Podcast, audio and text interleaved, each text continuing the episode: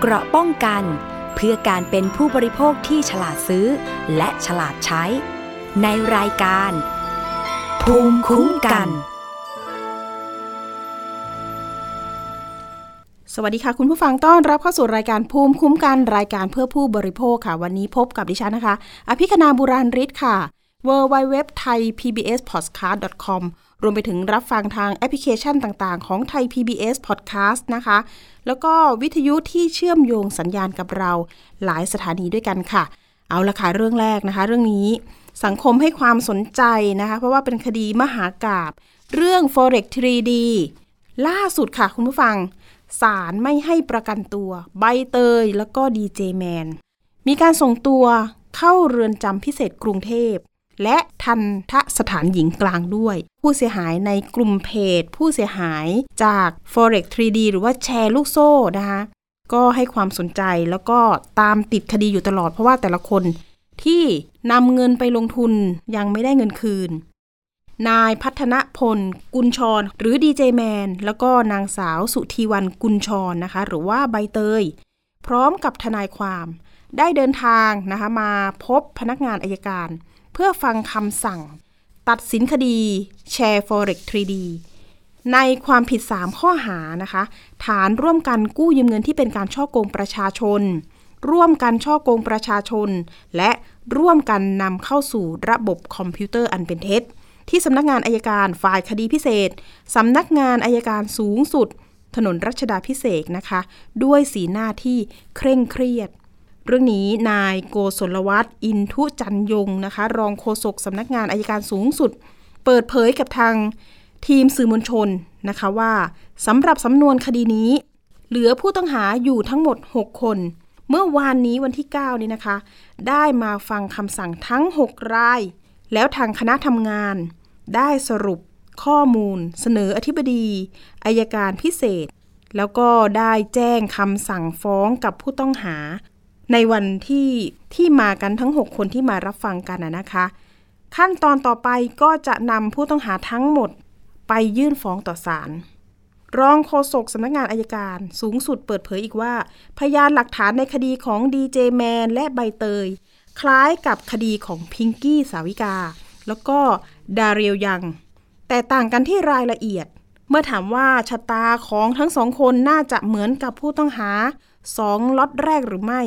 รองโฆษกสำนักงานอายการสูงสุดก็บอกว่า ก็อาจจะแตกต่างกันในรายละเอียด ก็คงต้องให้เป็นดุลพินิษของศาลขั้นตอนหลังจากนี้จะเสนออธิบดีอายการพิเศษดำเนินการต่อไป และคุมตัวผู้ต้องหาทั้ง 6 คน ส่งฟ้องศาลอาญาต่อไป ซึ่งผู้ต้องหามีสิทธิ์ ยื่นขอประกันตัวในชั้นศาลได้ มีรายงานว่านายชาญวิทย์ทวีสิน น้องชายและผู้จัดการส่วนตัวของใบเตยนะคะ ยื่นเงินสด 5 ล้านบาท เพื่อขอประกันตัว พร้อมยื่นคำร้องขอติดกำไร EM เช่นเดียวกับนางพิมพ์แขกุลชรณอยุธยานะคะ นักแสดงรุ่นใหญ่ซึ่งเป็นแม่ของดีเจแมนได้ยื่นคำร้องขอประกันตัวลูกชาย โดยใช้เงินสด 1 0 0 0 0แสนบาท พร้อมกับยื่นคำร้องขอติดกำไร EM แต่ทีนี้นะคะมีรายงานว่า ศาลอาญาไม่ให้ประกันตัวใบเตย แล้วก็ดีเจแมนค่ะ โดยจะส่งตัวเข้าเรือนจำพิเศษกรุงเทพและทันทสถานหญิงกลางทางนี้นะคะศาลอาญาได้ประทับฟ้องเป็นคดีหมายเลขดำออ่าง 1227ทับ2566 เบื้องต้นนะคะสอบคำให้การจำเลยแล้ว ปรากฏว่าจำเลยที่ 1-6 ให้การปฏิเสธ โดยสารนัดตรวจสอบหลักฐานในวันที่ 10 ก็คือวันนี้นะคะ เวลาประมาณสัก9นาฬิกาทางด้านทนายความของดีเจแมนแล้วก็ใบเตยเปิดเผยว่าศาลมีคำสั่งยกคำร้องขอปล่อยชั่วคราวจำเลย ทั้ง 4 คน ก็คือจำเลยที่ 1 2 3 และ 5 ที่มีการยื่นขอประกัน ส่วนจำเลยที่ 4 และ 6 ไม่ได้ยื่นประกันแต่อย่างใด อันนี้ก็เป็นความคืบหน้าที่มาแจ้งบอกข่าวกัน ก่อนหน้านี้พิงกี้ก็นะคะเข้าไปในเรือนจำนี่แหละค่ะ แต่ตอนนี้ก็คือได้รับการประกันตัวออกมาแล้วนะคะ นี่แหละค่ะก็จะเป็นกลุ่มของดารา ตอนนี้มีคนบอกว่าเอ๊ยยังมีอีกหลายคนไหมที่ยังต้องสอบสวนนะคะ เพราะว่าพบเส้นทางการเงินโยงใยไปเหมือนกัน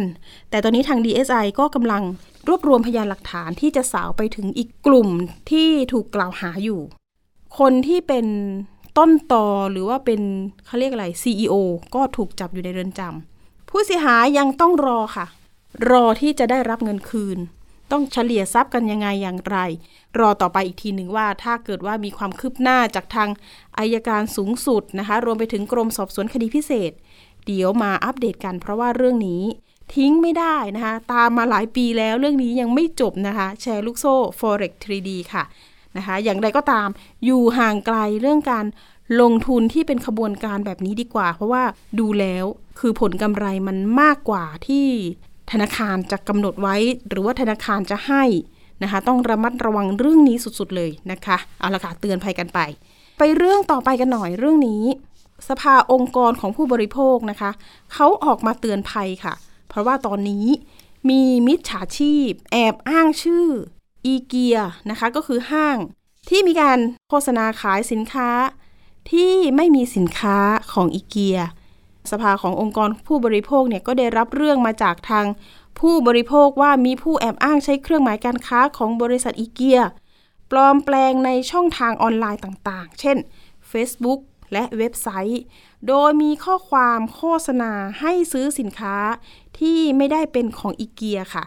และขณะนี้นะคะมีผู้บริโภคหลงเชื่อเป็นจำนวนมากว่าอย่างนั้น จากการตรวจสอบพบว่าบริษัทดังกล่าว ได้แจ้งเตือนไว้ในหน้า Facebook แฟนเพจของบริษัทแล้วนะคะ เข้าไปดูได้เลย พร้อมทั้งประกาศถึงช่องทางการสั่งซื้อสินค้าออนไลน์ ซึ่งมีเพียงทางเว็บไซต์ของอีเกียเท่านั้น แล้วก็ store IKEA ที่บางนา แล้วก็บางใหญ่ แล้วก็ภูเก็ตเท่านั้นค่ะ สามารถติดต่อข่าวสารผ่านทาง Facebook IKEA แล้วก็ Instagram ได้ IKEA Thailand ก็ได้นะคะ เตือนกันไว้ถ้าเกิดว่าตกเป็นผู้เสียหายแจ้งความเลยค่ะ ทางออนไลน์ก็ได้นะคะ w w w t h a i p o l i c e o n l i n e com หรือว่าโทรไปที่สายด่วน 1441ตำรวจไซเบอร์ รวมไปถึงแจ้งเบาะแสไปได้ค่ะ ที่สภาองค์กรของผู้บริโภคนะคะ ตามช่องทางที่เดี๋ยวจะให้ไว้แจ้งเบาะแสออนไลน์ผ่านเว็บไซต์ tcc.or.th นะคะ หรือว่าโทรไปที่สภาองค์กรของผู้บริโภคก็ได้นะคะ 0223918 39 กด 1 แล้วก็มีเบอร์ 081 134 9215 หรือว่า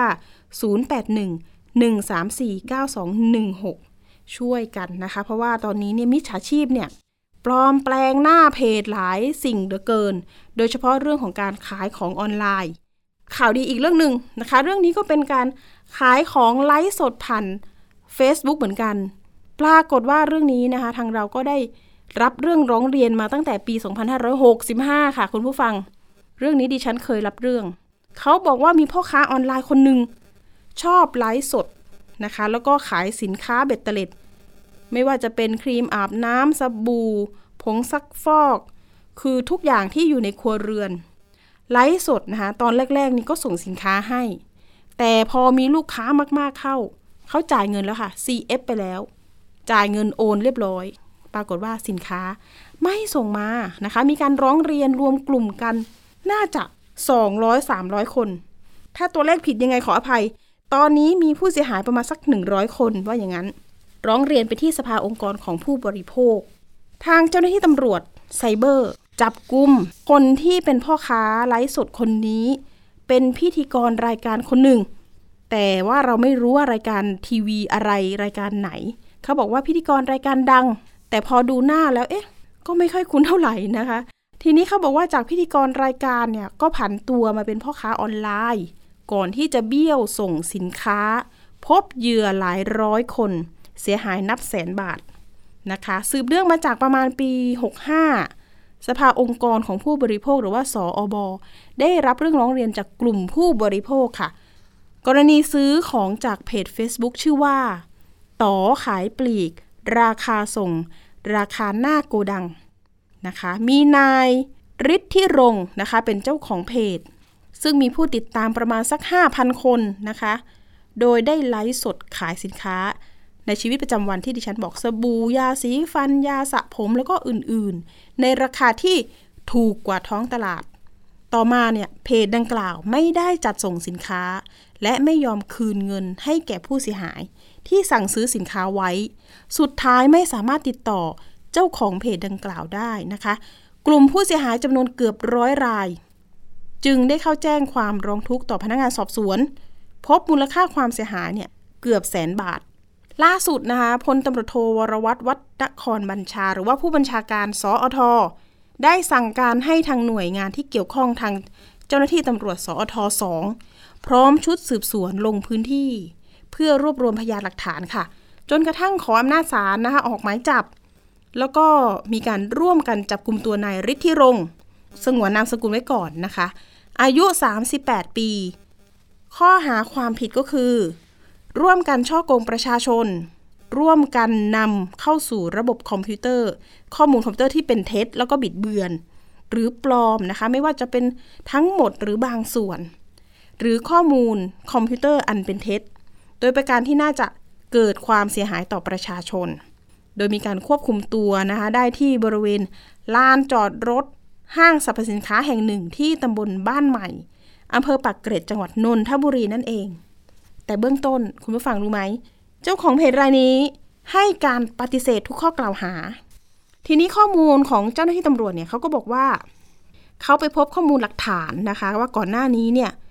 มีการไลฟ์สดขายของผ่านออนไลน์ แล้วก็อดีตของเขาเนี่ยเคยเป็นพิธีกรดำเนินรายการรายการหนึ่ง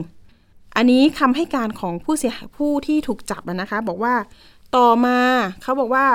โกดังของเขาเนี่ยหรือว่าธุรกิจของเขาเนี่ย เกิดประสบปัญหาในเรื่องของอะโควิดกระทบละ รวมถึงปีปลายปี 64 มีเรื่องของน้ำท่วมด้วยนะ ช่วงประมาณสักอะเขาบอกว่าเมษา 65 อ้างว่าโกดัง ถูกน้ำท่วม จนสินค้าเกิดความเสียหาย ไม่สามารถจัดส่งได้อีก ทีนี้ก็หมุนเงินไม่ทันว่าอย่างนั้น จึงไม่สามารถชดใช้เงินให้กับผู้เสียหายจำนวนมากได้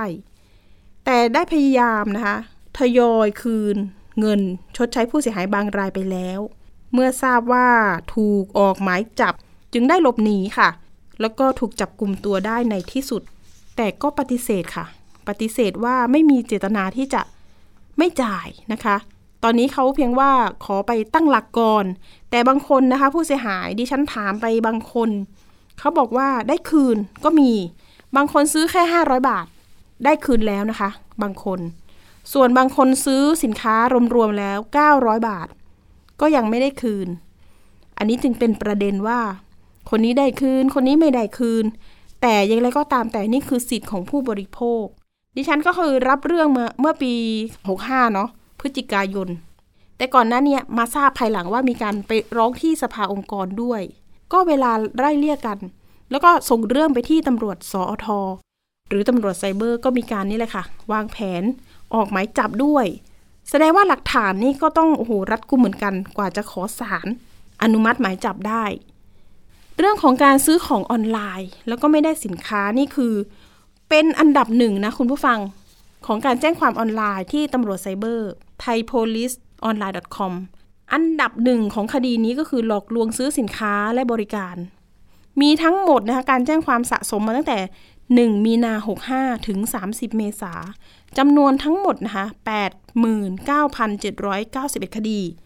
ความเสียหายนะคะ ประมาณ 1,300 ล้านบาท อู้สูงมากค่ะคุณผู้ฟัง เอาละเดี๋ยวเรามีสายของคุณพัทรกรที่ปุญญรัตน์เจ้าหน้าที่ศูนย์คุ้มครองผู้บริโภคแบบเบ็ดเสร็จ สภาองค์กรของผู้บริโภคอยู่ในสายกับเรามาพูดคุยกันค่ะ สวัสดีค่ะ คุณพัทรกรคะสวัสดีครับน้องปีมสวัสดีค่ะท่านผู้ฟังครับ วันนี้เสียงมาจากเชียงใหม่นะเจ้าโอ้สวัสไปดีเหนืผู้อฟัง ค่ะ ไปเดือครัเอาบตอนนี้ฝุ่นยังเยอะไหมคะ นอกโอ้เรื่องฝไปนตนู่นกนะครับอ๋อฝนตกเอ่อแล้วน่าจะเบาบางละมองจากจากในสนามเอ่อเครื่องบินก็ก็รู้สึกว่าเบาบางครับ คนที่ซื้อของออนไลน์รู้สึกว่าจะได้ข่าวดีเห็นบอกว่าจับผู้ต้องหาได้แล้วนะคะ ก็คือเพจของคุณต่อไลฟ์สดนะคะ ขายสินค้าทั้งปีกทั้งส่งว่าอย่างนั้น พี่มิ้งมีข้อมูลอัปเดตของผู้เสียหายยังไงกันบ้างตอนนี้ เตรียมตัวที่จะยื่นประกันตัวอายัดหรือทำยังไงต่อคะ คือตอนนี้น่ะข่าวจากทางตัวกองบัญชาการตำรวจสืบสวนสอบสวนอาชญากรรมทางเทคโนโลยีหรือตัวสอทนะครับ ว่าเมื่อเอ่อวันก่อนเนี่ยมีการจับกลุ่มในเคสของพ่อค้าออนผู้ไลดำน์เนินรายการพิธีกรเนาะอดีตค่ะเอ่อเป็นขายสินค้าในเพจชื่อต่อขายส่งขายปลีกเนี่ยแหละแล้วจริง ๆ เนี่ยข้อเท็จจริงก็คือเอ่อเขามีการไลฟ์สดเลยเนาะถ้าถ้าเรายังจำภาพข่าวได้เนี่ยว่าไลฟ์สดขายของสินค้าอุปโภคบริโภคนี่แหละ แล้วก็มีตัวตนมีเอ่อโปรไฟล์อย่างดีเลยรู้จักในตำรวจใหญ่ถ่ายคู่กันเอามาเอ่อเผยแพร่แล้วก็ถึงท้ายที่สุดเนี่ยก็เอ่อมีผู้หลงเชื่อนะครับเอ่อจากรูปโปรไฟล์แล้วก็ความเป็นอาชีพเดิมเรื่องพิธีกรในรายการเอ่อหนึ่งในสถานีโทรทัศน์เอ่อช่องห้านะครับ ก็ทำให้มีการหลงเชื่อ สั่งซื้อสินค้าโอนเงินไป แล้วก็ไม่ได้รับของนะครับ จนเป็นที่มาของมีผู้เสียหายมาร้องที่สภาเป็นจำนวนมาก แล้วก็ ล่าสุดเนี่ยก็มีการเผยแพร่ข่าวว่ามีการจับกลุ่มผู้กระทำผิดรายนี้นะครับ เรื่องการช่อโกงประชาชน แล้วก็นำข้อมูลเท็จเข้าสู่ระบบคอมพิวเตอร์นะครับ ส่วนของผู้เสียหายเนี่ยก็คืออัปเดตบางส่วนก็ช่วงที่สภาดำเนินการเนี่ยก็มีการได้รับเงินคืนไปบ้างหลังจากที่มีการแจ้งความนะครับ แต่ว่าบางรายเนี่ยปัจจุบันก็ยังไม่ได้ได้รับเงินคืนเนี่ยอันนี้อาจจะต้องไปแสดงตนต่อทางพนักงานสอบสวนนะครับ หรือคนที่เไม่เคยแจ้งความเลยก็ไปแจ้ง คดีเพิ่มได้เพื่อที่จะลงโทษให้หนักขึ้นต่างกรรมต่างวาระครับ ค่ะค่ะ และเห็นว่าตอนนี้คนที่เป็นผู้ต้องหาปฏิเสธทุกข้อกล่าวหาด้วยค่ะ พี่พิทักษ์กร อันนี้ก็เป็นสิทธิ์ของเขาใช่ไหมคะใช่ครับ เขาจะต่อสู้คดีในเชิงที่ปฏิเสธไว้ก่อนนะครับ แต่ว่าก็ต้องดูในแง่ของเรื่องพยานหลักฐานแล้วก็ข้อเท็จจริงที่ปรากฏนะครับ ว่าผู้เสียหายเนี่ยโอนเงินไป แล้วก็คุณก็ไม่ได้ส่งสินค้าให้ อย่างเงี้ยเอออันไหนที่คุณ ต้องไปดูในรายละเอียดข้อเท็จจริงแต่ว่าผมเชื่อว่าการที่จะไปขอออกหมายจับต่อออศาลเนี่ย หลักฐานมันต้องมีพอสมควรที่น่าเชื่อถือว่าผู้ต้องหานะครับกระทำผิดนะครับ อืมใช่ อันนี้คือสำคัญเลยหลักฐานต้องรัดกุมนะคะ จริง ๆ แล้วตำรวจเนี่ยน่าจะมีข้อมูลที่ชัดเจนอยู่แล้วนะคะ แล้วก็ตรงนี้ไม่แน่ใจว่าส่งตัวต่อหรือเขาได้รับการประกันตัวไปหรือยังเนาะพี่มิงเนาะ ข้อที่จริงเรื่องประกันตัวเข้าใจว่าในชั้นนี้น่าจะได้รับการประกันตัว แต่ว่าเออยังไม่ได้ยืนยันข้อได้จริงนะครับ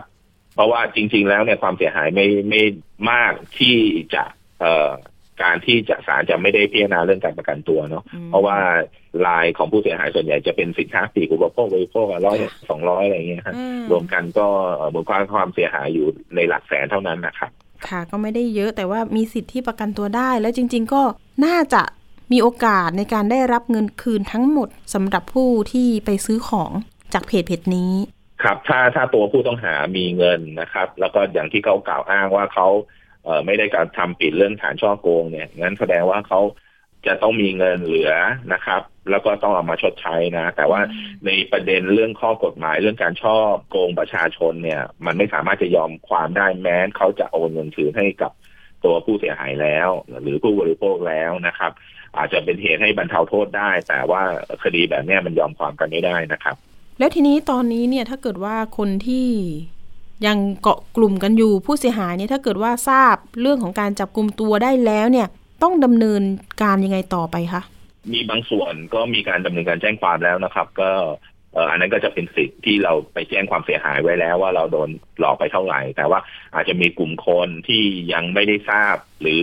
ว่าตอนนั้นเราเห็นว่าเป็นเงินจำนวนเล็กน้อยเนี่ยก็เลยไม่ได้ไปแจ้งความเนี่ย ผมว่าอันเนี้ยอาจจะต้องไปแจ้งความเพิ่มเติม แล้วเราก็แสดงตนว่าเรามีความเสียหายเท่าไหร่เพื่อที่จะขอรับเงิน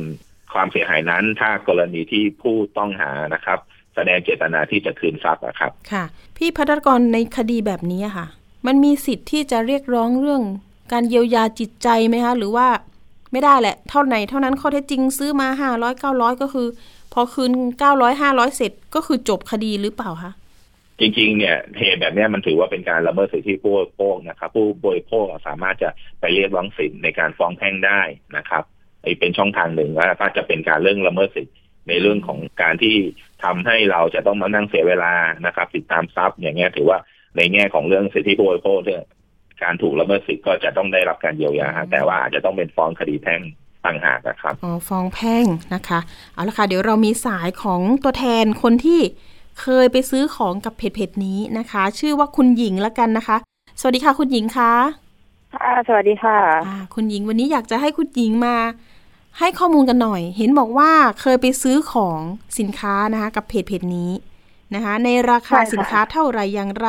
แล้วไปสนใจยังไงเอ๊ะเวลาเขาไลฟ์สดเนี่ย มันมีอะไรที่จูงใจผู้บริโภคบ้าง อ๋อ ก็ยอดยอดประมาณห้าร้อยกว่าบาทนะคะ ค่ะ อันก็จะเป็นสินค้าพวกที่เราใช้ประจำวันนะคะ พวกสบู่แชมพูโฟมอะไรอย่างเงี้ยค่ะ เห็นเพจเขาเออมันมันแจ้งเตือนขึ้นมาบ่อยอะค่ะ วันนั้นก็เลยว่างพอดีเลยเข้าไปซื้ออะค่ะ แล้วเรา CF เนี่ยได้อะไรบ้างของเท่าที่จำได้ก็จะมีโฟมมีมีผงซักฟอกมีแชมพูประมาณเนี้ยค่ะ เวลาเราไลฟ์สดแล้วเรา CF แบบนี้เราจะต้องโอนเงินไปก่อนถูกไหมคะ ใช่ใช่ค่ะ โอนเงินไปเลย คุณหญิงรอแล้วกี่เขาวันก็จะค่ะ ตอนแรกเขาบอกว่าอ่าประมาณเจ็ดวันนะคะแล้วทีนี้มันก็รอมาจนจนเลยมาเป็นเดือนนะคะก็เลยเข้าไปดูในในในไลฟ์อีก พอพอดูอีกแล้วทีนี้เห็นคนไปกดทวงของทวงเงินอะไรเงี้ยค่ะอ๋อเราก็เลยไปหาไปหากลุ่ม ไปหากลุ่มผู้เสียหายอะค่ะ แล้วก็เลยเข้าไปกับเขา ตอนแรกเป็นกลุ่มข้อความทางเฟซบุ๊กค่ะ แล้วทีนี้เขาบอกว่ามีอีกกลุ่มหนึ่งในไลน์ ก็เลยเข้าไปในกลุ่มไลน์ค่ะ แล้วแล้วพอเข้าไปในกลุ่มไลน์เจอเจอผู้เสียหายเยอะมาก แต่ว่ามันก็จะมีช่วงที่แบบเขาก็ไม่ไม่อะไรเลย แต่ว่าไม่ส่งของไม่คืนเงิน แต่เขาก็ยังเอาไลฟ์อะค่ะ มา rerun อ๋อก็ยังขายต่ออย่างเงี้ยค่ะแล้วทีนี้มันก็เลยเกิดเกิดว่าจะมีการมีมีคนคนหนึ่งอะค่ะเขาไปไปแจ้งความเดินทางไปแจ้งความเขาก็อัพลงกลุ่มอะไรอย่างเงี้ยค่ะค่ะแล้วทีเนี้ยในนั้นน่ะ มันมีแอดมินอยู่ด้วย ตอนนั้นน่ะมีแอดมินในกลุ่มด้วยอะค่ะเขาก็เลยเห็นเขาก็เลยทักไปหาน้องคนนั้นคนที่ไปอะค่ะเขาบอกว่าเขาจะคืนเงินให้เขาก็เลยเขาก็เลยโอนคืน เพื่อที่จะไม่ให้ไปดำเนินคดีด้วยอะค่ะ ไม่ไม่ให้ไปแจ้งความไม่ให้อะไรอย่างเงี้ยค่ะสำหรับของคุณหญิงอืมนะคะ เห็นบอกว่าได้เงินคืนด้วย อันนี้คือทำยังไงใช่ถึงได้ใช่เงินค่ะคืน ที่ที่ได้เงินคืนมันก็ก็ต่อจากน้องคนนั้นนะคะที่ที่ไปอ่าดำเนินการนะคะเขาก็เลยไปถามข้อมูลว่า ให้ทำอะไรยังไง ก็เลยเขาก็เลยแจ้งมาว่า สามารถแจ้งความออนไลน์ได้ พวกเราก็เลยแจ้งเข้าไปค่ะ มันก็มีบางส่วนที่ได้คืน แล้วก็ตอนนี้ก็ยังตกค้างอีกเป็นร้อยอะค่ะ ที่ยังไม่ได้โอ้นับร้อยคนพี่มิงใช่ค่ะมันมันน่าจะเยอะกว่าร้อยคน แต่ว่าอ่าเขาเขาแบบว่าหากลุ่มไม่ได้ บางคนเขาก็ไม่รู้โซเชียลอย่างเงี้ยค่ะเขาก็ก็ก็เออน่าจะเป็นทิ้งไปเลย ที่ได้คือก็เพราะว่าไปไปรวมตัวในกลุ่มเฟซแล้วที่เอ็นกลุ่มไลน์แล้วทีเนี้ย มันมีการเอ่อ ไปแจ้งความออนไลน์ไว้ แล้วน้องชายเขาอะค่ะ ก็เลยเป็นคนเข้ามาดูแลว่าจะคืนเงินให้ น้องชายค่ะ ของคุณต่อถูกไหมคะใช่ค่ะ ใช่ อืมดิฉันเคยโทรไปเหมือนกันนะ ตอนแรก ๆ ที่มีคนโทรใช่ที่ค่ะแจ้นั่งนแหละเรื่องมา ก็เห็นบอกว่าเดี๋ยวจะค่ะแจ้งพี่แล้วชาตอยนนี้ ให้มาคือเคลียร์ เขาเขาก็พูดอย่างนั้นตลอดอะค่ะ แต่ว่าในในกลุ่มที่ได้เงินคืนก็คือทุกคนช่วยกันอะค่ะช่วยทุกคนช่วยกัน ว่าต่อว่าอะไรอย่างเงี้ยเขาก็เลยเริ่มทยอยเงินคืนให้ แต่ว่ามันจะมีกลุ่มหนึ่งที่เข้ามาทีหลังแล้วสุดท้ายน่าจะได้ไปประมาณไม่ถึงยี่สิบคนมั้งคะ แล้วแล้วที่เหลือก็คือเรื่องเงียบไปเลยอ๋อคนที่ได้เงินคืนจนมาได้ข่าว หมายถึงว่าคนที่ได้เงินคืนเนี่ยประมาณสักยี่สิบคนใช่ไหมคะ ไม่ไม่ค่ะ คนคนที่เหลือที่เข้ามาใหม่อะค่ะณอ๋อตอนนั้นนะคะ แล้วทีนี้เราก็มาจับกลุ่มกันได้อีกว่าคนนั้นคนนี้ก็ยังไม่ได้ค่ะค่ะ ตอนนี้ก็น่าจะเหลือเยอะอยู่ค่ะ ตอนนี้ถ้าเกิดว่าตัวเลขคนที่ได้เงินคืนแล้วเนี่ยมีมีตัวเลขไหมคะ คุณหญิง เอ่อตอนนี้ข้อมูลไม่ได้อยู่ในมือค่ะ พอดีเซฟไว้ที่ทำงานนะคะไม่ไม่ได้เตรียมมีให้จำนไม่วนหลัไม่กได้ไหมแจ้งหลักก่อนหลักครึ่งครึ่งๆหมายถึงว่าเอ่อได้ร้อยแล้วก็ยังไม่ได้อีกร้อยอุ๊ยกว่าเกิอะไรนอย่างนี้เกินค่ะ คนที่อ๋อที่ได้แล้วนะมันประมาณเยอะอยู่นะคะ ยอดค่ะก็หลายแสนอยู่ที่ได้คืนนะคะค่ะ ได้ได้ได้ทำข้อมูลไว้อยู่ แต่ว่าแต่ว่าไม่ไม่ไม่ได้เอาข้อมูลมาค่ะได้ค่ะ คุณหญิงแล้วทีนี้พอจะมีข้อมูลที่เขาชี้แจงกับทางลูกค้าไหมว่าเขาเกิดประสบปัญหาอะไรกันแน่ที่ว่า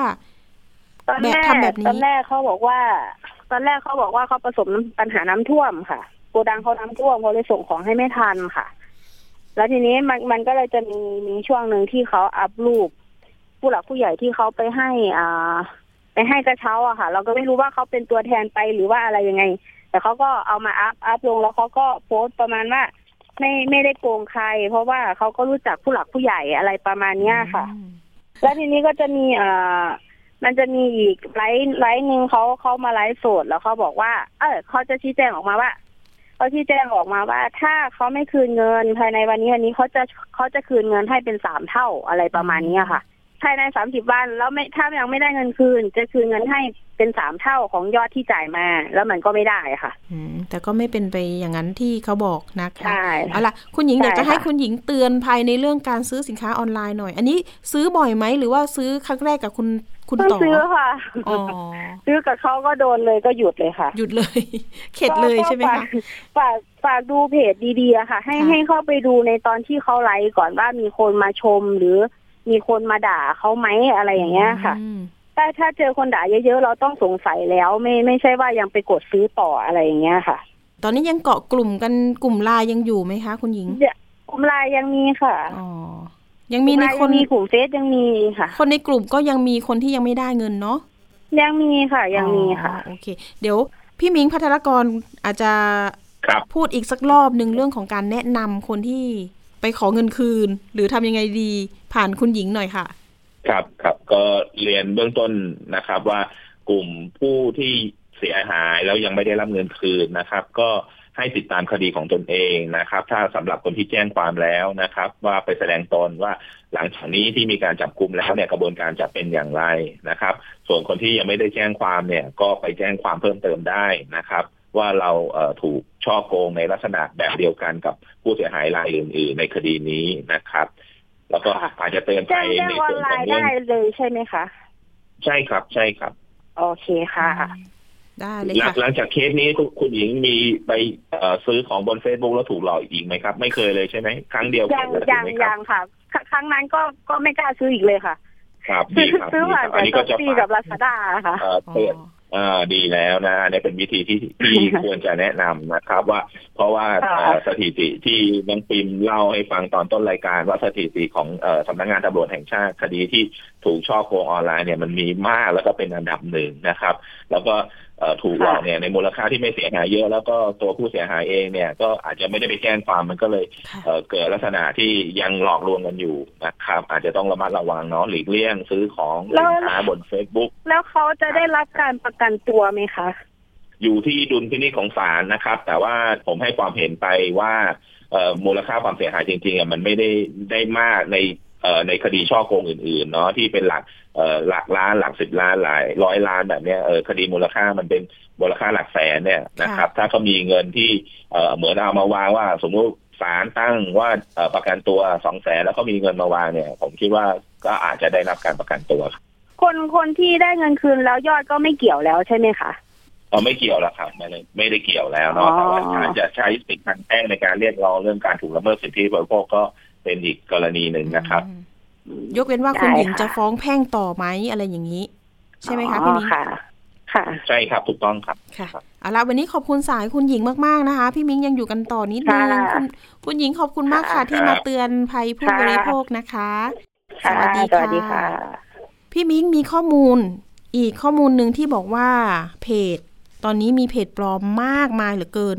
นะคะแอบอ้างเป็นอีเกียบ้าง แอบอ้างเป็นดาราบ้างนะคะ โฆษณาขายสินค้าครับโอ้โห เตือนกันหน่อยค่ะ อันนี้ ครับ แล้วก็ King Power ด้วย King เนาะ Power ด้วอัยนนี้เป็นเอ่อข้อใช่ King Power เพิ่งเอ่อตำรวจเพิ่งจะไปจับเมื่อเร็วๆนี้นะครับอ๋อเอ่อจับที่กรมทางใหญ่เลย แต่ว่าหลังจาก King Power ถูกจับปุ๊บก็มาหลอกลวงโดยใช้ e g e a r อีก นะครับ แล้วก็อันนี้เป็นคนที่ส่วนตัวที่รู้จักกันเนาะเป็นเจ้าหน้าที่สำนักงานเขตเออเลยเป็นระดับหัวหน้าฝ่ายเลยนะครับ ถูกหลอกอ๋อว่าเป็นเห็นเพจเอ่อ e g e a r แล้วก็ไปสั่งซื้อเฟอร์นิเจอร์ค่ะนะครับ ก็มาปรึกษาแล้วก็เคสกรณีเนี่ยสภาได้รับเรื่องมานะก็คือพี่มิงอะได้รับเรื่องมา แล้วก็สามารถที่จะไปสืบทราบจนบัญชีม้าเลยเนาะแล้วก็โทรคุยกับตัวเจ้าของบัญชีเนี่ยว่าเขาอะถูกหมายจับที่มหาสารคามหนึ่งคดี แล้วก็เนี่ยกำลังจะดูดำเนินคดีในส่วนของที่เป็นเจ้าหน้าที่ของสำนักงานเขตนี่แหละ อีกหนึ่งรายที่กรุงเทพแล้วก็ตัวพื้นเพของตัวบัญชีม้าเนี่ยเป็นคนปาจีนเนาะแล้วตอนนี้กำลังติดตามเอาเงินคืนอยู่ในการที่ติดต่อ เพราะว่าที่รับทราบจากตัว บัญชีม้าเนี่ยว่าเขาอะนะเขาอ้างว่าเขาอะทำบัญชีทำบัตรประจำตัวประชาชนหล่นหายเออแต่ว่าฟังดูไม่ขึ้นเนาะเขาเปิดมีหลายบัญชี แล้วก็บัญชีเนี่ยถูกอายัดไปแล้วเอาโอนเข้าได้ แต่ตอนนี้ถอนออกไม่ได้นะครับ แล้วเงินที่ผู้เสียหายโอนไปเนี่ย ก็ยังค้างบัญชีอยู่อะครับ อันนี้ก็จะเป็นรูปอีเกียนะอืมเอ่อพฤติการของตัวมิจฉาชีพเนี่ยค่ะมันก็จะเอารูปก๊อปปี้นะครับ ตาเหมือนเลยนะเหมือนเลย King Power นี่ก็เอารูป ตาโลโก้ King Power มาใส่แล้วก็ทำให้ผู้บริโภคหลงเชื่อว่าค่ะเออมาจากเพจจริงเนาะอันนี้ผมฝากนะบังเอิญเอ่อมีให้เอ่อวิชาการในส่วนของเรื่องการที่จะดูนะครับ ว่าเพจอันไหนเพจจริงนะบน Facebook ก็คือด้านหลังของเพจที่มันเป็น Official เนี่ยมันจะมีเครื่องหมายถูกนะครับอืมนะถ้าไม่สังเกตดูได้เนาะจะเป็นเครื่องหมายถูกสีฟ้านะครับ แต่ว่าส่วนใหญ่นะบางที อาจจะไม่ได้ยืนยันในข้อเท็จจริงในแง่ อย่างผมยกตัวอย่างรายการแสดงดีประชาชนเนี่ยเพจออฟฟิเชียลเองอาจจะไม่มีเครื่องหมายถูกเนื่องจากตัวรายการเองหรือตัวเจ้าของเพจเองไม่ได้ไปขอเครื่องหมายนี้กับทาง Facebook นะครับ แต่ว่าสิ่งที่มั่นใจได้เลยว่าเพจมิจฉาชีพไม่มีเครื่องหมายถูกแน่นอนครับ อันนี้สังเกตนะคะ จุดสังเกต มีเรื่องเสริมอีกเรื่องหนึ่งค่ะพี่มิ้งเห็นบอกว่าคนที่อยู่คอนโดมิเนียมนะคะ หอพักต่างๆ ต้องรู้ที่เป็นสัญญาเช่าอ่าครับต้องรู้ว่าเพื่อที่จะไม่ได้ถูกเอารัดเอาเปรียบ เรื่องของการเก็บค่าน้ำค่าไฟรายเดือนในราคาที่แพงเกินจริง รวมทั้งเรียกเก็บค่าบริการอื่น ๆ ที่ไม่เป็นธรรม หรือว่าเก็บค่าเช่าล่วงหน้าเกินหนึ่งเดือนใช่ไหมคะ ตอนนี้มันมีโทษมีมีอะไรที่ลงโทษคนที่กระทำแบบนี้ไหมคะ อ๋อแน่นอนครับ จริง ๆ แล้วเนี่ยไม่ใช่เรื่องใหม่นะครับอืมเพียงแต่ว่าเอ่อทางสภาองค์กรของผู้บริโภคเนี่ยก็เอามาย้ำเตือนอยู่เรื่อยย้ำๆบางทีค่ะอาจจะหลงลืมกันไปนะครับ ตัวเอ่อสัญญาเช่าหอพักอพาร์ตเมนต์นะครับ อยู่ภายใต้นะครับ ประกาศของคณะกรรมการว่าด้วยสัญญาเรื่องให้ธุรกิจ การเช่าอาคารเพื่อ อยู่อาศัยเป็นธุรกิจที่ควบคุมสัญญาพุทธศักราช 2562 นั่นหมายความว่ากฎหมายออกมานานแล้วนะครับอืมเอ่อก็คือหนึ่งสาระสำคัญเนี่ยก็คือหนึ่งนะครับ ห้ามเรียกเก็บค่าเช่าล่วงหน้า และเงินประกันรวมเกินสามเดือนถ้าสมมติเจอพฤติการแบบนี้ถือว่าผิดกฎหมายนะครับสองห้ามเปลี่ยนแปลงอัตราค่าเช่า ค่าสาธารณูปโภคและค่าบริการก่อนหมดสัญญานะครับ ถ้าทำสัญญาแล้วเอ่อ ก็ต้องเป็นไปตามสัญญาไม่ให้อยู่ว่าเช่าไปแล้วหนึ่งปีสัญญาหกเดือนมาจะบอกว่าจะมาเปลี่ยนแปลงเรื่องค่าน้ำค่าไฟหรืออะไรต่างๆ เนี่ยก็ทำไม่ได้นะครับ แล้วก็ห้ามริบเงินประกันหรือค่าเช่าล่วงหน้าหากไม่ใช่ความผิดของผู้เช่านะครับ ห้ามกำหนดค่าไฟฟ้าค่าน้ำนะครับ เกินกว่าการไฟฟ้าหรือการประปาเรียกเก็บเนาะส่วนใหญ่พวกเนี้ยนะครับอะผมยกตัวอย่างถ้าค่าไฟเอ่อของที่การไฟฟ้าเก็บนะปัจจุบันอยู่ประมาณสักสี่บาทจุดเจ็ด สิบสองสตางค์แบบเนี้ยส่วนใหญ่หอพักพวกนี้หรืออพาร์ตเมนต์ที่ปล่อยให้เช่าเนี่ย จะเรียกกันที unit ละสิบบาทเลยค่ะนะครับ แล้วก็หรือการเรียกประปาเองเนี่ยหน่วยของการประปาน่ะถูกมากเนาะบางทีเขาอาจจะเรียกเก็บเป็นเหมารวมเลย ว่าเดือนหนึ่งเขาเก็บสองร้อยสามร้อยแล้วแต่ตามอำเภอใจแบบเนี้ยก็กระทำไม่ได้นะครับหรือแม้แต่นะกรณีที่ห้ามเข้าไปเอ่อไม่ได้จ่ายค่าเช่าอยู่ดี คุณจะไปบุกรุกไปยึดทรัพย์สินแบบนี้ก็ไม่ได้ถ้ายังไม่มีการบอกเลิกสัญญาค่ะนะครับ แล้วก็ห้ามเรียกค่าต่อสัญญาจากผู้เช่าด้วยนะครับ แล้วก็ห้ามกำหนดให้ผู้เช่ารับผิดชอบ มันจะมีข้อความหรือก็แบบฟอร์มตามมาตรฐานของตัวสคบนะครับ เรื่องคณะกรรมการชุดเรื่องว่าด้วยสัญญากรณีนี้นะครับจะมีแบบฟอร์มเลยว่า ห้ามจะระบุนะครับ ว่าจะเข้าไปบุกรุกเมื่อไหร่ก็ได้ อะไรทำนองแบบนี้ข้อความแบบนี้ก็ต้องไม่มีนะครับ ก็คือถ้าใครเจอเหตุการณ์แบบนี้ ร้องเรียนได้ใช่ไหมคะ อ๋อแน่นอนครับอ่าร้องเรียนได้ที่บางทีเอ่อสภาองค์กร สภาองค์กรของผู้บริโภคเอ่อการกระทำผิดพวกเนี้ยมีโทษทางอาญานะครับ และทั้งจำทั้งปรับถ้าอันไหนที่มันเข้าข่ายเรื่องบุกรุกก็สามารถไปดำเนินการได้ด้วย แล้วก็มีความรับผิดทางแพ่งด้วยนะเมื่อกี้ที่บอกว่าถ้าตัวผู้ให้เช่าเนี่ยละเมิดกฎหมายก็มีโทษนะครับตามกฎหมายฉบับนี้ เห็นบอกว่าะครับจำคุก แล้วก็ผู้ที่ค่ะเอ่อถูกละเมิดสิทธิ์ในลักษณะแบบนี้สามารถลองเรียนมาที่สภาองค์กรของผู้บริโภคหรือสภาผู้บริโภคนะครับเอ่อ ตามช่องทางเว็บไซต์ก็ได้เพจของสภาก็ได้นะครับอินสตาแกรมทวิตเตอร์ทุกช่องทางของโซเชียลสภามีหมดนะครับ รวมทั้งหมายเลขโทรศัพท์นะครับ 0 2 2 3 9 1 8 3 9 นะครับ หรือหมายเลขมือถือนะครับ 0 8 1 1 3 4 9 2 1 6 ครับ ค่ะ วันนี้ขอบคุณคุณพัชรกรที่ปุญญรัตน์มาก ๆ นะคะ เจ้าหน้าที่ศูนย์คุ้มครองผู้บริโภคแบบเบสเซ็ตสภาองค์กรของผู้บริโภคหรือว่าสออบนะคะ ยินดีมากครับ สวัสดีท่านผู้ฟังแล้วก็สวัสดีน้องน้องปิมด้วยครับ สวัสดีครับ สวัสดีค่ะ เอาละค่ะเรื่องนี้ที่มาย้ำเตือน เพราะว่าได้รับเรื่องร้องเรียนมานะคะ วันนี้เรื่องของนี่แหละค่ะอยู่หอพักอยู่คอนโด ถูกเอาเปรียบจากผู้ให้เช่า ร้องเรียนได้ตามช่องทางที่บอกไปเมื่อสักครู่สภาองค์กรของผู้บริโภคเว็บไซต์ก็ได้ tcc.or.th นะคะ เอาละค่ะทิ้งท้ายกันหน่อย มีเรื่องของตำรวจไซเบอร์ที่ว่าไปรวบบัญชีม้าได้หนึ่งคน อันนี้นะคดีเนี่ยความเสียหาย 16 ล้านบาท เขาแอบอ้างเป็นกรมธุรกิจการค้าหรือว่า DBD หลอกติดตั้งแอปดูดเงินศูนย์เงินเกลี้ยงบัญชีเลยค่ะ หู 16 ล้านคุณผู้ฟัง เรื่องนี้บอกต่อกันหน่อยเรื่องของลิงก์ที่แปลกปลอมส่งมาอย่ากด เพราะว่าตอนนี้เนี่ยมิจฉาชีพเหล่านี้ยังคงทำกันอย่างต่อเนื่องนะคะ ไม่ว่าจะเป็นเรื่องส่งลิงก์ ดูดเงินจากบัญชีของเราศูนย์ไปเลยนะคะ 16 ล้านบาทในพริบตาเดียว นอกจากนี้ยังมีเพจที่เกี่ยวกับอ้างว่า รับทำงานเสริม งานฝีมือนะคะ ไม่ว่าจะเป็นคัดแยกหนังยาง ปักคอสติสนะคะ ปักโครเช อ้างเป็นงานฝีมือ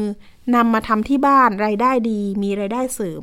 สุดท้ายแล้ว หลอกให้เราไปทำภารกิจนะคะ ก็คือหลอกให้เราไปกดรับออเดอร์ แล้วก็เงินโอนเงินไปสำรองจ่าย ปรากฏว่ามีผู้เสียหายเกิดขึ้นแล้ว เมื่อต้นเดือนพฤษภาคมนี้เอง เสียหายไปแล้ว 3 0 0แสนกว่าบาท อันนี้คือ 2 คดีรวมกันที่นำมาเตือนกันนะคะ แต่ล่าสุดเนี่ยเรื่องของบัญชีม้า จับได้แล้วแค่หนึ่งคนในเคสของ 16 ล้านบาท นะคะตำรวจบอกว่าไปพบเส้นทางการเงินเนี่ยโอนต่อกันเป็นทอดๆเหมือนเดิม ปลายทางน่าจะไปจบที่กัมพูชาอีกแล้ว อาจจะมีฐานอยู่ที่นู่นเหมือนเดิม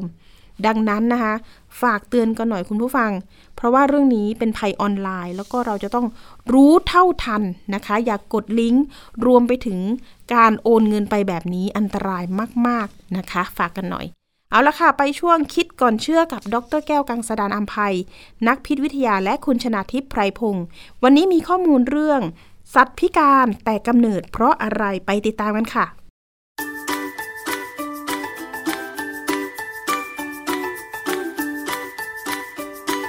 ช่วงคิดก่อนเชื่อ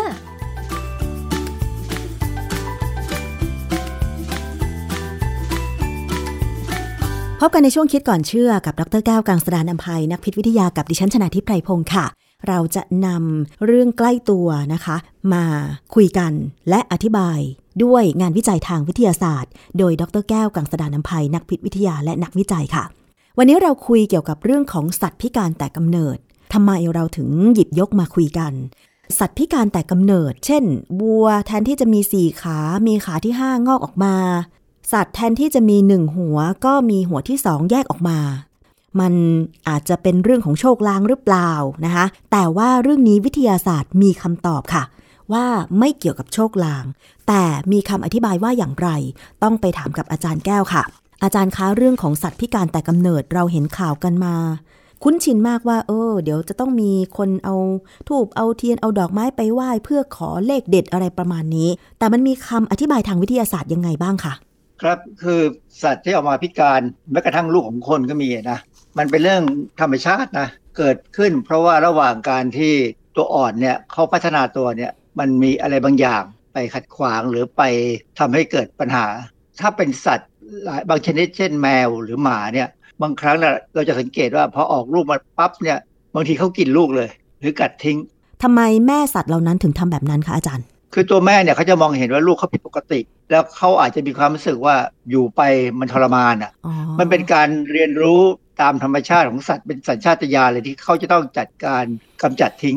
ถ้าเป็นคนเนี่ยไม่ได้ คนเราก็ต้องปล่อยให้รอดก่อน แต่สุดท้ายเนี่ยสิ่งที่ออกมาผิดปกติเนี่ยมักจะอยู่ไม่ค่อยได้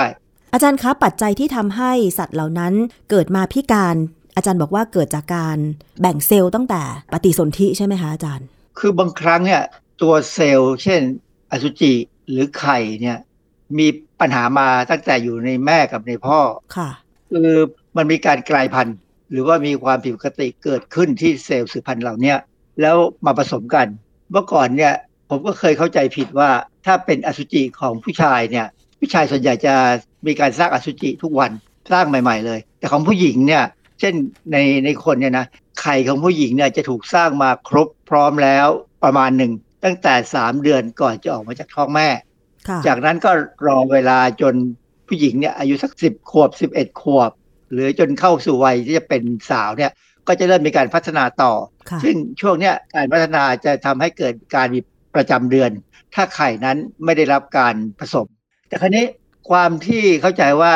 อสุจิของผู้ชายเนี่ยผลิตวันต่อวันเนี่ยเราก็มีความรู้สึกว่าผู้ชายไม่ต้องเสี่ยงอะไร ส่วนผู้หญิงเนี่ยพออายุมากขึ้น เช่นเกิน 30 ไป 40เนี่ยเขามักจะแนะนำว่าอย่ามีลูกค่ะเพราะว่าไข่มันอยู่มานานแล้วในรังไข่ แล้วโอกาสที่จะต้องไปสัมผัสกับแสงเอ็กซเรย์หรือแสงอะไรก็ตามที่เป็นกัมมันตภาพรังสีตามธรรมชาติเนี่ย มันจะทำให้ไข่เนี่ยผิดปกติได้นะฮะอืมแต่พอตอนหลังเนี่ยเราเคยพูดเรื่องนี้ไปครั้งหนึ่งแล้วว่า ผู้ชายที่อายุมากๆหกเจ็ดสิบแล้วเนี่ย ถ้ายังคิดว่าตัวเองเนี่ยสร้างอสุจิทุกวันก็จริงเนี่ยนะ จริงๆ แล้วเซลล์ที่เอามาใช้สร้างอสุจิเนี่ยมันจะเป็นเซลล์แก่ เพราะฉะนั้นอสุจิของผู้ชายที่อายุมากๆเนี่ย มันก็เริ่มผิดปกติอืมเราจะเห็นว่าคนหลายคนเนี่ยที่เขามีลูกเมื่อแก่เนี่ยลูกออกมาเออหรือเป็นลักษณะผิดปกติไปตั้งหลายคนค่ะดังนั้นเนี่ยในกรณีของทั้งผู้หญิงผู้ชายเนี่ยนะเขาแนะนำว่าถ้าหนุ่มๆยี่สิบกว่าๆเนี่ยยังไม่พร้อมจะมีลูกเนี่ยนะให้เก็บเซลล์สืบพันธุ์พวกนี้ไว้อย่างของเมืองนอกเนี่ย เขาจะเอาไปแช่แข็งค่ะอันนี้หมายความว่าคนพวกนี้ถ้าเป็นคนมีสตังค์นะใช่เพราะว่ากระบวนการเก็บเซลล์สืบพันธุ์เพื่อแช่แข็งเนี่ยมันแพงค่ะ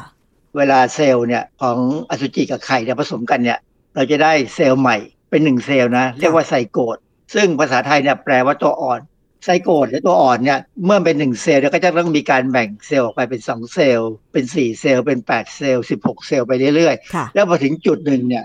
ภายใต้อิทธิพลของฮอร์โมนของแม่นะ ก็จะทำให้เซลล์บางเซลล์เนี่ย เริ่มแบ่งไปเป็นอวัยวะอืมซึ่งขณะเนี้ยก็จะมีการแบ่งไปเป็นอวัยวะหลาย ๆ อย่างคราวนี้ถ้าแม่เนี่ยเกิดได้รับสารเคมีได้รังสีบางอย่าง ซึ่งแต่ละอย่างเนี่ยก็จะมีความจำเพาะกับอวัยวะ บางอวัยวะ ก็เลยทำให้สัตว์หรือคนก็ตามที่ได้รับสารเคมี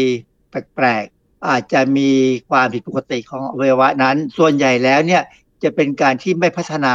ค่ะออกมาบางครั้งเนี่ยก็อาจจะมีแขนกุดขากุด มียาบางชนิดสมัยก่อนเนี่ยโบราณแล้วนะ ยาทลิโดไมด์ทำให้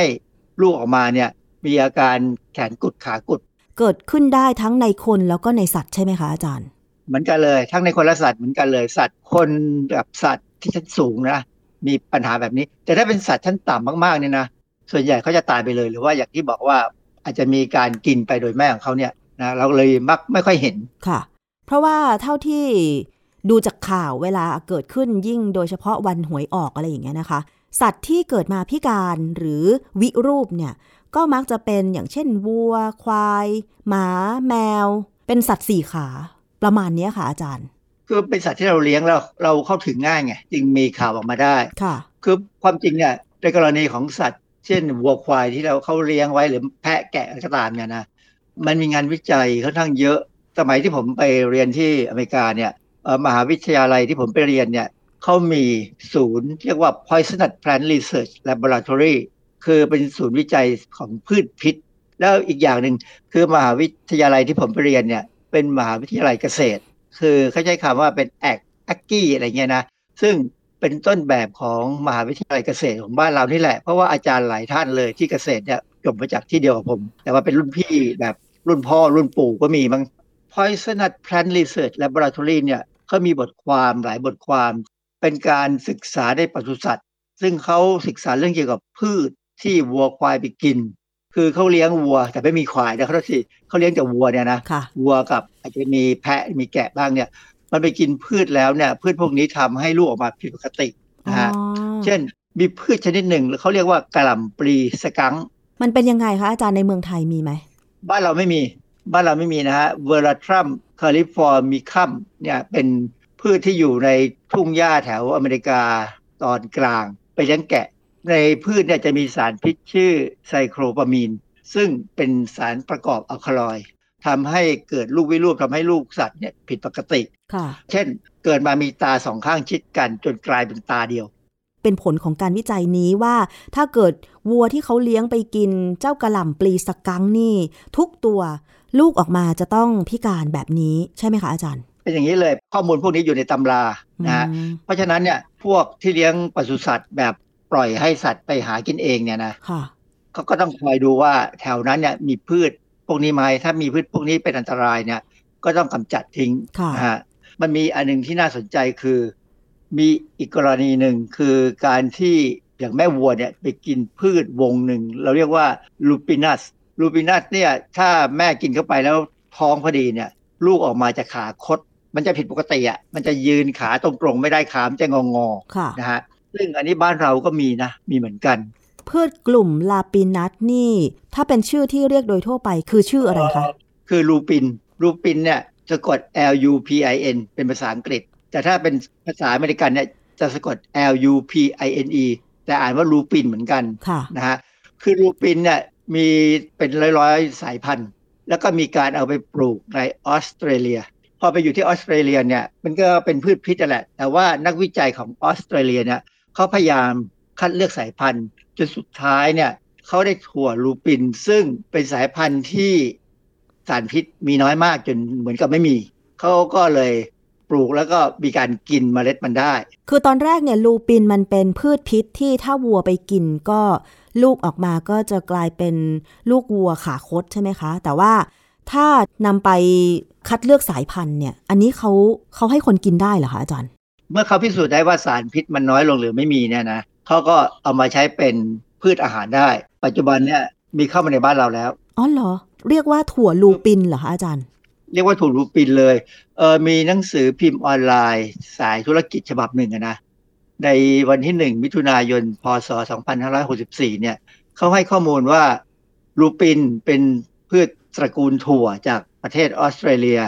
และกำลังจะกลายเป็น superfood แห่งอนาคต มีโปรตีนและไฟเบอร์สูงมาก มีดัชนีน้ำตาลต่ำหมายความว่าเหมาะสำหรับคนที่เป็นเบาหวานนะนะ ไม่มีกลูเตนด้วย คือคนบางคนเนี่ยแพ้กลูเตนซึ่งอยู่ในข้าวสาลีใช่ไหมค่ะถั่วเนี่ยก็มีคนเอามาขายในเมืองไทยแต่ค่อนข้างแพงนะแพงมาก สายพันธุ์เดิมเนี่ยอย่างที่บอกแล้วว่าถ้ามีสารพิษเนี่ยมันจะออกขมค่ะนะลักษณะขมเนี่ยเป็นลักษณะของสารพวกอัลคาลอยด์เพราะฉะนั้นเวลากินอะไรก็ตามที่ออกขมๆเนี่ยส่วนใหญ่จะมีอัลคาลอยด์อ๋อคราวนี้พอเขาดัดแปลงสายพันธุ์ คัดเลือกสายพันธุ์จนเป็นอาหารได้แล้วเนี่ยเดิมเนี่ยของเก่าที่มีพิษเนี่ยต้องเอามาปรุงให้เป็น เหมือนกับ พืชบางอย่างที่บ้านเราแบบอย่างหัวกรอยเนี่ย เราต้องปรุงเป็นใช่ถึงจะกินได้ใช่ไหมค่ะลูปินถ้าเป็นลูปินโบราณเนี่ยต้องปรุงให้เป็น แต่ปัจจุบันนี้พอสายพันธุ์ใหม่เนี่ยก็สามารถกินได้เลย แต่ประเด็นที่เป็นปัญหาสำหรับ ผมว่ามันน่าจะกังวลใจอะนะคือบางครั้งเนี่ยมีคนที่บางคนมักง่ายอะเพื่อไปเอาลูปินชนิดที่มันเป็นแบบสายพันธุ์เก่าอะแต่ว่าลักษณะถั่วเขาจะเหมือนกันเนี่ยนะเอามาขายบ้านเราเนี่ยคนที่เริ่มตั้งครรภ์และไปกินเนี่ยอาจจะเกิดปัญหานะค่ะ เพราะฉะนั้นถั่วลูปินเนี่ยมันก็ต้องดูสายพันธุ์ด้วย ซึ่งมันก็น่าจะอยู่ที่คนที่เป็นผู้ขายใช่ไหมคะว่าต้องคัดเลือกสายพันธุ์ที่มีความเป็นพิษน้อย แล้วก็ต้องเอามาปรุงให้ถูกวิธีความเป็นพิษนั้นถึงจะสลายไป คือสายพันธุ์ที่เขาขายที่เขานำเข้ามาเนี่ยมันควรจะปรุงกินได้เลย โดยผู้บริโภคค่ะนะเพียงแต่ว่า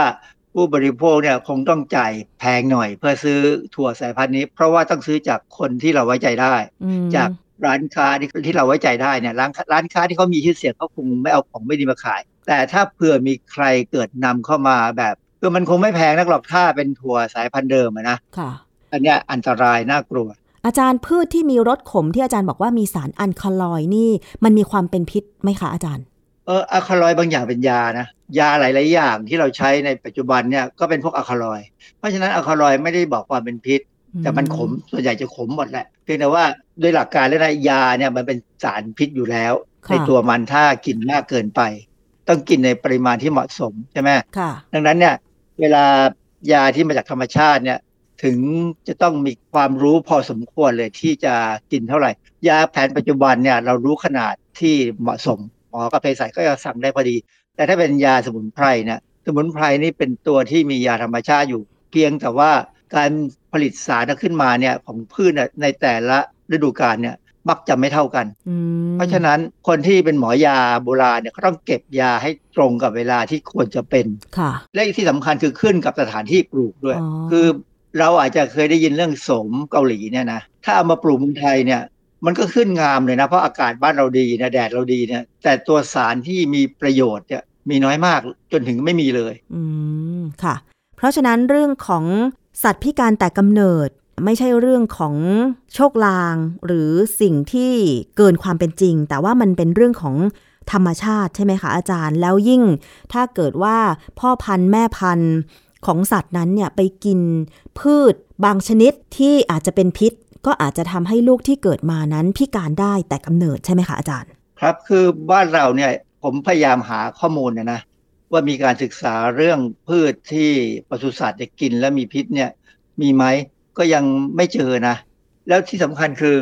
ส่วนใหญ่แล้วเนี่ยการที่เขาเลี้ยงสัตว์เป็นปศุสัตว์เช่นฟาร์มโคนมเนี่ยเขาก็มักจะปลูกหญ้าเฉพาะเลย เพื่อให้ให้สัตว์พวกนี้กิน ซึ่งก็เป็นการควบคุมคุณภาพที่ดี แต่ว่าก็ไม่แน่หรอกเพราะว่าถ้าตามป่าตามเขาพวกคนที่เขาเลี้ยงปศุสัตว์เล็กๆเนี่ยเขาอาจจะปล่อยให้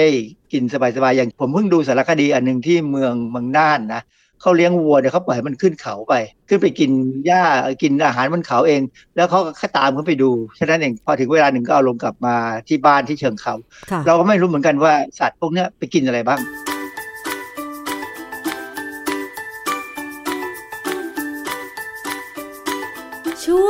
คิดก่อนเชื่อ